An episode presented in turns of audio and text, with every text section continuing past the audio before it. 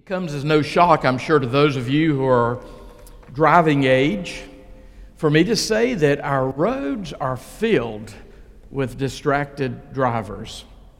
And I believe that that number of distracted drivers is growing and growing and growing. We are bombarded with so much information, and sometimes we're getting that information as we're, as we're driving on our highways.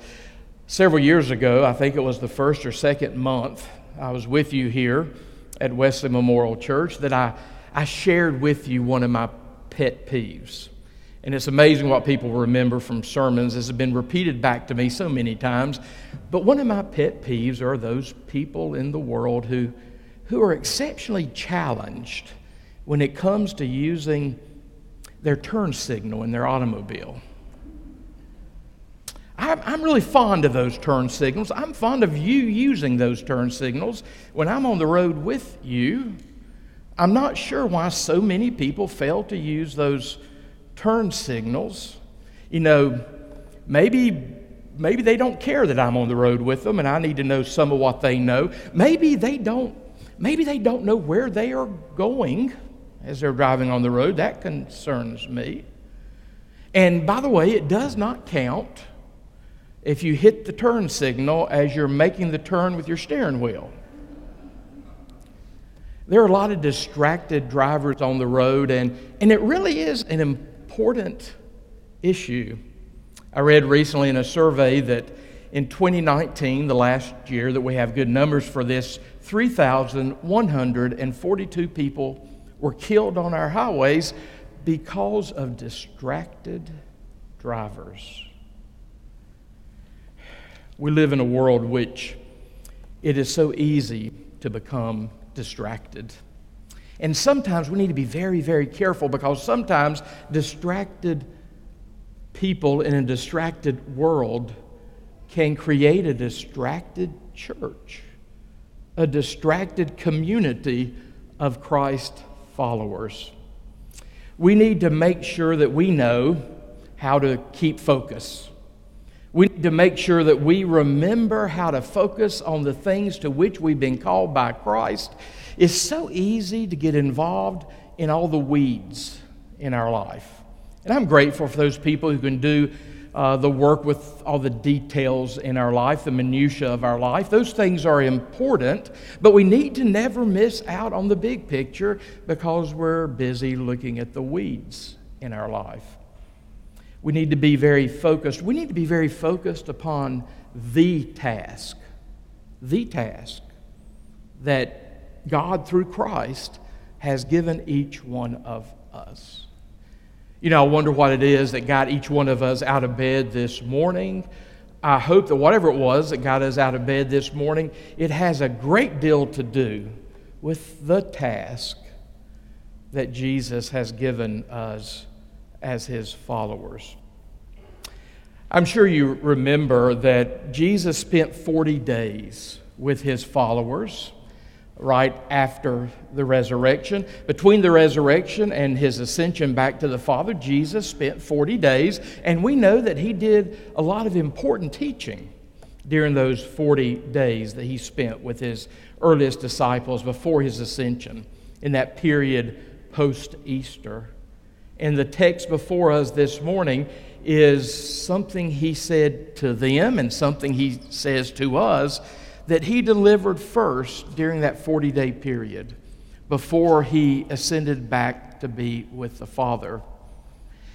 After his resurrection, Jesus told his disciples to go to the region of the Sea of Galilee and that he would meet them there. And they did that. They went to the Sea of Galilee. There are 11 of them left at this point because Judas is no longer among them. And they go to the mountain that Jesus sent them to.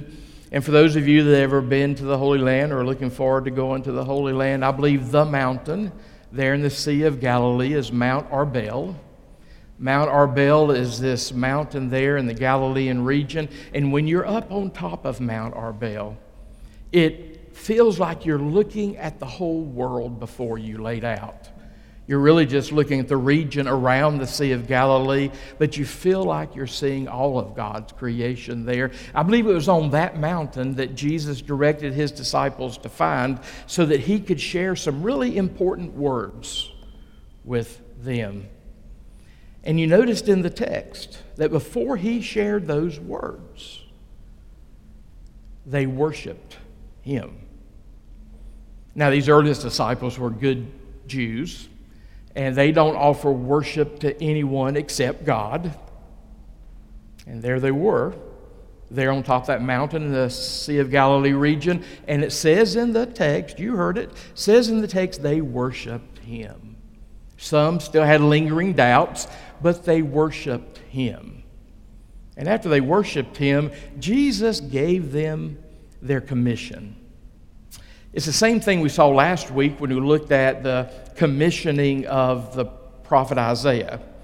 It was out of a, an experience of worship that they went forth into the world to do what Jesus Christ, God, called them to do in this world. Same trajectory here worship first, worship is primary, worship here centered on the living Christ and then out of that experience of worship comes the task. Comes the task that makes life worth living, comes the task that makes life a great adventure of faith. After they worshiped him, Jesus spoke to them and he said some of the most important words that he spoke in the Gospels. In my Bible, they're red letter, they're words of Jesus. They're words to which we ought to pay great attention. And he said, All authority in the universe has been given to me. Just let that sink in for a moment. Some people totally ignore Jesus. Some people have rather bizarre ideas about Jesus, but I hope that everyone understands that this Jesus is the one to whom all authority in heaven and earth, all authority in the universe has been given. And when Jesus says all authority in the universe has been given to him, he then proceeds to give them their task.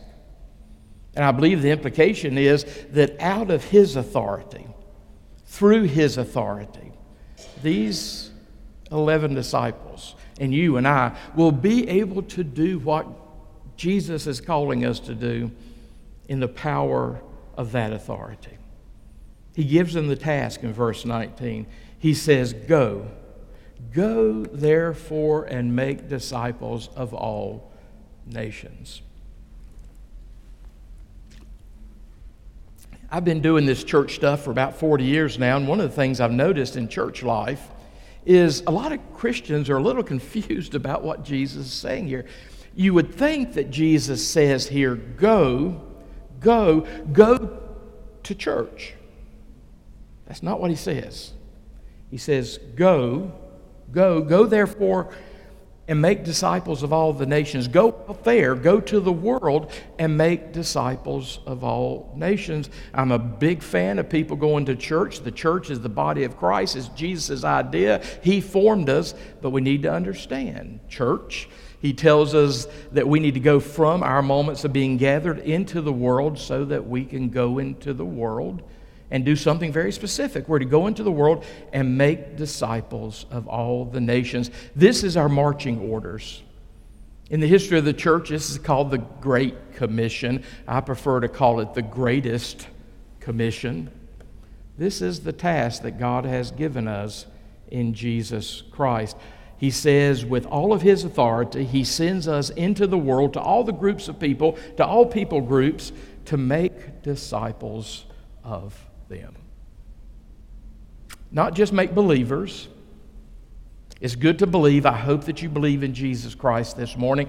But we're to be more than just believers, we're to be disciples.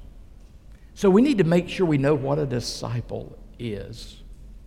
Several years ago, I was with a group of Methodist leaders in this part of uh, the state, and we were talking about the mission of our churches.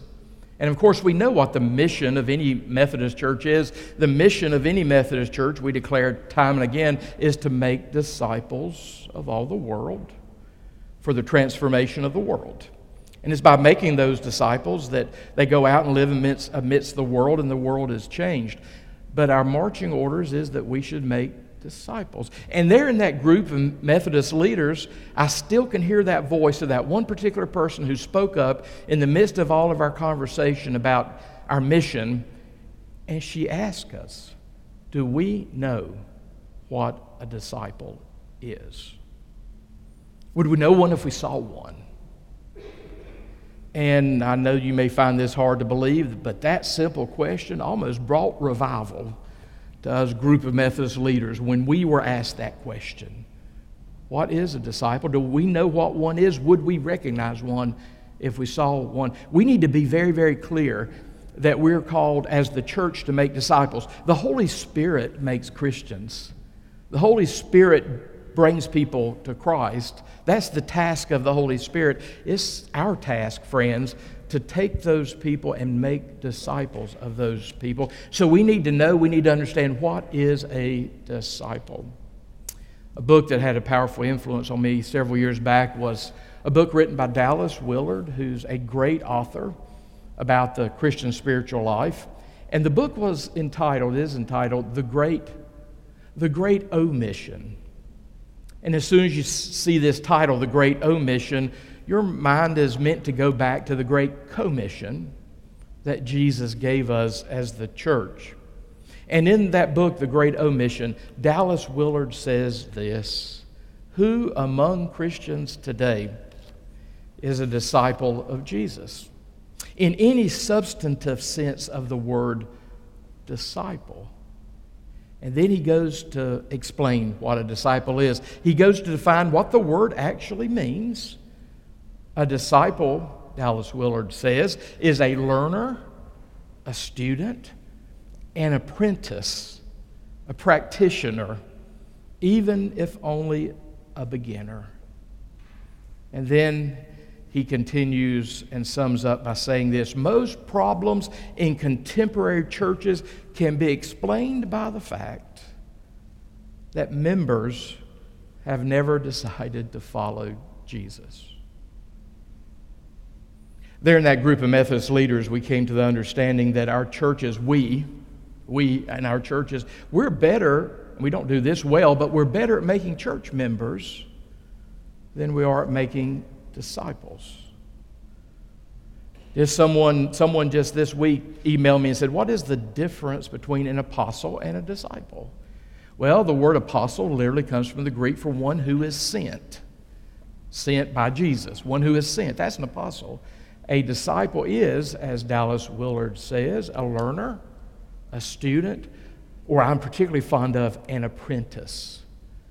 A disciple is someone who has apprenticed themselves to Jesus. And that's obvious to the people around them when they have apprenticed themselves to Jesus. You know, so many church members are just consumers of a spiritual product and they never make the move to becoming a disciple that changes the world. Our task, the task, the greatest commission that Jesus gave us is to make disciples of all people. Notice Jesus continues and he says, baptizing them in the name of the Father and the Son and the Holy Spirit. This journey of discipleship begins in baptism. Baptism into the name of, the Spirit of, the power of our triune God, Father, Son, and Holy Spirit. And then notice what he says and teaching them to obey. We don't like that word in our culture, teaching them to obey everything that I have commanded you. I love that passage of Scripture because it reminds me that we as the church are not to go forth into the world as a conquering army. We're to go forth into the world as teachers, making disciples for Christ, teaching them to obey everything that Christ taught. As Christ followers, we want to hear what Christ taught us, we want to do what Christ taught us. And we could not, we could not live into this great commission, friends, if it wasn't for what Jesus says next. He begins this great commission, greatest commission, by telling us he has all authority in the universe. And then I believe he says, in the power of that authority, we can go forth to make disciples. And he says, I believe, that we can be effective in doing this because of what he says at the end of this passage. I hope that you were grabbed by this promise. He ends by saying, And remember, I am with you always to the end of the age. These Jews, who were the earliest disciples of Jesus, who worshiped no one but God, worshiped Jesus. They understood what they were doing. And here Jesus declares that he, he is going to be omnipresent. Only God is omnipresent. Only God can be everywhere at all times. And here Jesus says, Remember, I'm going to be with you always at all times, even till this age ends and we go into the next age. Again, these earliest followers of Jesus understood who Jesus was. This Jesus in his resurrection glory could be omnipresent. He will be with us at all times in all places. So, church, Christ follower, how are you, how are we doing with our task, the task, the greatest commission? This is the task of the church, but we need to remember the church is not an institution. The church is you, the church is me, the church is we, the church is the people. How are we doing with this task? When we become a believer in Jesus Christ, we begin that journey becoming more and more and more of a disciple of Jesus Christ. And core to being a disciple of Jesus Christ is that we multiply disciples in the world. So, how are we doing? I want to offer you some bad news to begin with read a survey recently, and this survey said that most non Christians have no interest in going to church. As a matter of fact, the survey said that 66% of the non Christians in our culture have no plans to attend church anytime soon. Well, that's disheartening for me. I love the church. I've given my life to the church. It's disheartening for us. But now let me tell you the good news. Here's the good news that same survey said that 79%, 79%, that's a big percentage, almost 80%, 79% non Christians say, those same who will not go to church, 79% say they will talk about the Christian faith with a friend. God has peppered people throughout your life God has peppered people throughout my life that want to hear about Jesus. They'll never come to church, but they want to hear about Jesus. And 79% of them say they, are, they would welcome a conversation with a friend. So, again, how, how are you doing, disciple, in making other disciples? That same survey also said that of the non Christians surveyed, one in four said they would attend a small group. They would attend a small group of Christians to which they've been invited. We believe in evangelism here at Wesley Memorial Church. We're a Christ centered congregation. We exist to offer Christ to the world. We believe in small groups here at Wesley Memorial Church because it's especially in those small groups those groups for gracious accountability, those groups where we can share life, those groups where we can help each other on the journey and grow in the faith. Non Christians, one in four, would consider attending one of our small groups, one of your small groups. I think that's great news. That, that bears great weight on our ability to offer Jesus to the world to fulfill the commission of going into all the world. That means going to your next door neighbor. That means going into your workplace. That means going into all of High Point and the surrounding region to the world to make disciples of Jesus Christ. And the one who is Emmanuel, God with us, will be with us in this task. It's always It's always brought me some sadness that the studies show us that most Christians, most Christians in our culture have never had the joy of leading someone else to find the new life that's offered to us in Jesus Christ. Most Christians in our culture have never had that wonderful experience of being the, the, the vehicle that God uses to introduce God's Son to other people. That's sad to me. It's one of the greatest joys in life, helping other people find new life in Jesus Christ. I hope that there are people in this community that are enjoying this new life, that know Jesus Christ, not just know about Jesus Christ, but they know Jesus Christ. They've entered into a relationship with Jesus Christ through the power of the Spirit because of you, because of me. I hope that there are many people around us who are experiencing that rich, abundant life that we can find in this world in Jesus Christ. And when we get to the other side one day, I hope that we'll find those people, I think we will find those people who will come to us and say, Thank you for sharing Jesus with me in the way you shared Jesus with me because I found new life in that world and I'm here in this world partly because of you. My friends, I hope that you know him well. You've invited him to rule and reign in your life, and then you are quick to share the joy, the good news, the great news with all the people that God sends your way. Would you pray with me? God, we thank you for the gift of this day.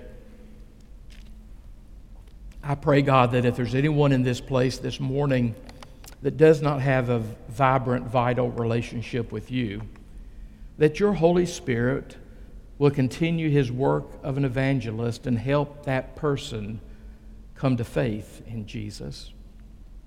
I pray, God, that if there's anyone in this place today that has a relationship with the church, but they don't have a living, vibrant relationship with you, that this will be their day when they invite you into their lives to come and to rule and reign and do remarkable things. God, we, we want to follow you through Jesus Christ. We want to be Christ followers. We want to be disciples. We want to live as apprentices of Jesus Christ in such a way that the people in our lives, our family, our friends will know that we have apprenticed ourselves to Jesus Christ. Thank you for the gift of living this adventurous life of faith. Thank you for calling us to yourself. Give us the courage and the grace to answer your call. Amen.